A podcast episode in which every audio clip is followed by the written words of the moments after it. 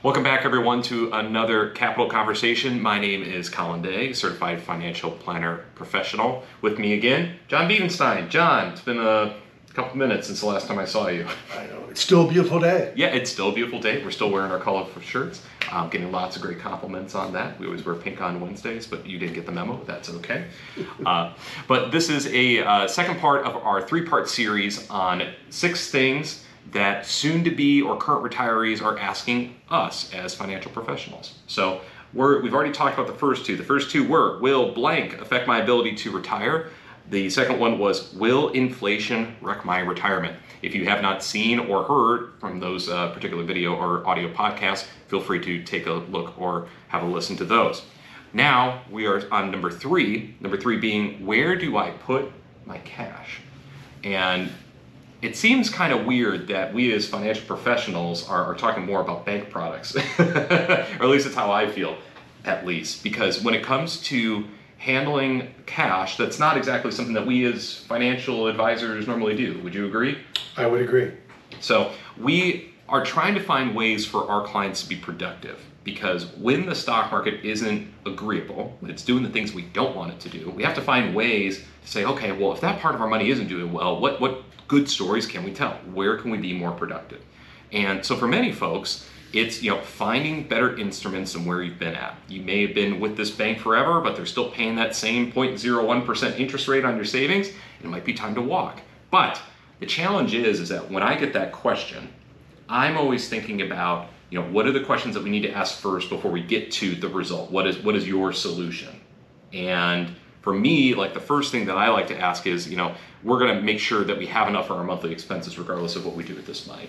Because I don't know about you, but when I go drive down the street and I see the banks advertising a 12 to 15 month CD, I don't know if that's something I want to lock my client's money into, right? So that's the first thing that I like to start at. Now, there's another thing that we like to talk about, which is knowing how much cash to have. So, John, you know, I'm, I'm just curious. You know, how do you decide, you know, how much cash you might want to have personally, or maybe, you know, when you're talking to a client, how much money they should have just in immediate savings? How would you answer that?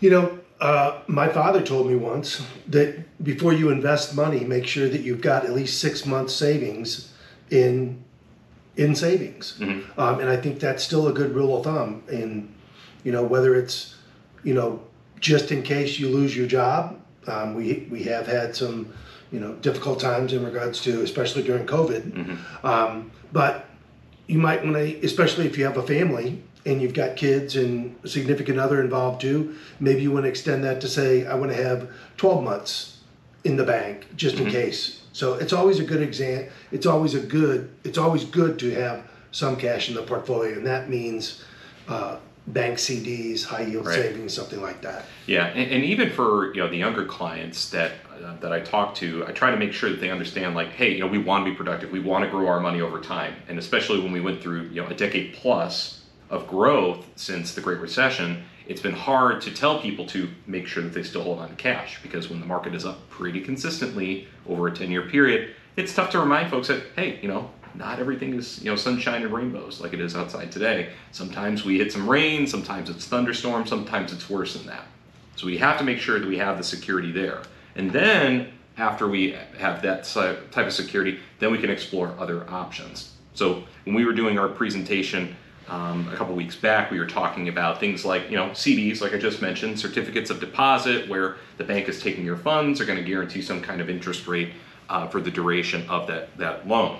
You've got high yield savings accounts, which are becoming more and more popular. Um, I can't remember the outlet, but there was a big front page on high yield savings and how not having a brick and mortar presence is actually allowing these banks to offer higher interest rates um, than many of which we're finding if we walk into the local bank.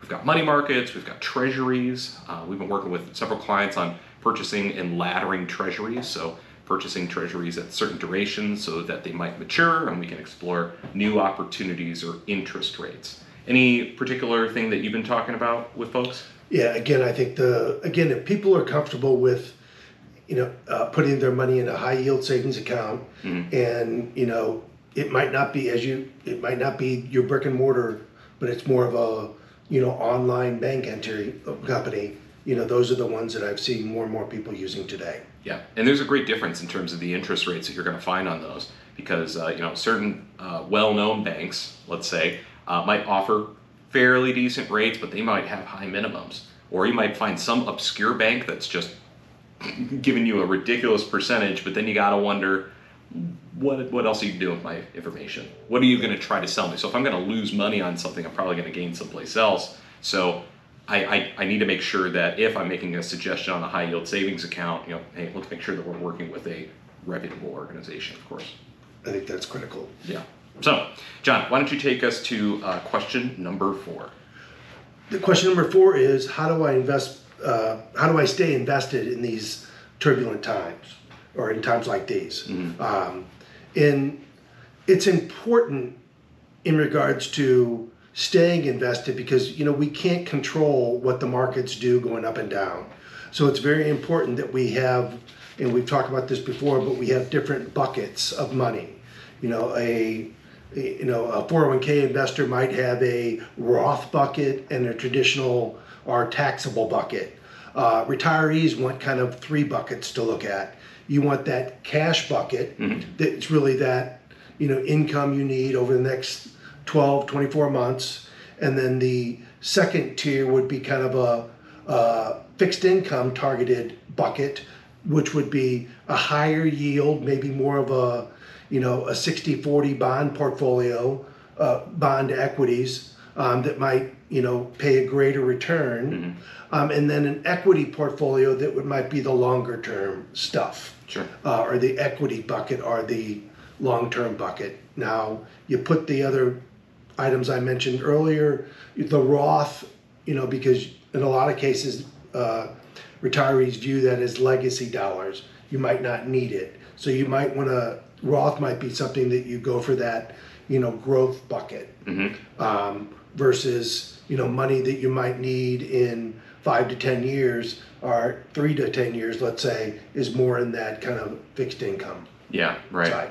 And, and, I think when it, especially when it comes to current retirees, so those people that are relying on the wealth that they've built over the years, we preach again having enough cash first of all. And for many folks, that means having maybe a year or two years worth of their expenses outside of their pension, outside of their Social Security checks, to make sure that hey, when something bad happens in the market, and it's more of a win if uh, um, and less an if something bad happens because it's inevitable we're going to make sure that we have enough cash to withstand the market pressure so that we don't feel like we have to sell um, just because things don't look good in the market currently. Things will generally turn around over a couple of years, and so having that amount of cash relieves some of that pressure. Worst case scenario, we spend through a lot of that cash, and that's where the second bucket that John described comes into play. That's that income bucket, that's that bond bucket. So hopefully earns a little bit more than cash. We refill the cash coffer by dumping money into the uh, from the income into the cash.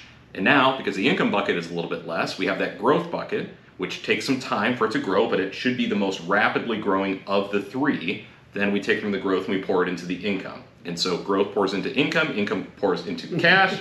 so this cascading of, of dollars in this case um, helps our retirees understand oh, okay, I don't have to worry so much about the short term implications of the market. Again, it takes a few years to recover, but as long as we have a system in place, I feel like that that gives a lot of confidence to folks. I don't know if you would agree. I would agree. So. And again, just having just being able to rest assured that, you know, like I said, you're not working anymore for a retiree, mm-hmm. but it's just like if you were in a situation during COVID and you lost your job. Um, you know, it's very difficult. You know, have you had no resources, or maybe your employer didn't pay severance, didn't pay things like that. So mm-hmm. you want those available resources to pull from and you also want to manage things you know in in these difficult times where let's say you, you had a car problem and you had to take additional monies out of your cash portfolio to pay for a big expenditure well you want to kind of plan ahead with that so maybe you not won't be able to do the extended vacation that you might have planned earlier mm-hmm. because of things like that so right. i think doing some lifestyle lifestyle adjustments due to those factors too is is critical great all right well, those were questions three and four. Stay tuned for questions five and six in the next edition of uh, Capital Conversations. For John Biedenstein, thank you.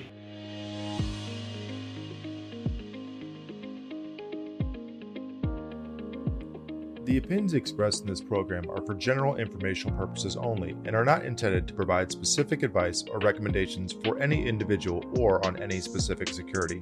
It is only intended to provide education about the financial industry.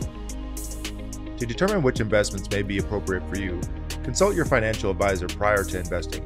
As always, please remember investing involves risk and possible loss of principal capital. Please seek advice from a licensed professional. Correct Capital Wealth Management is a registered investment advisor. Advisory services are only offered to clients or prospective clients where Correct Capital Wealth Management and its representatives are properly licensed or exempt from licensure. No advice may be rendered by Correct Capital Wealth Management unless a client service agreement is in place.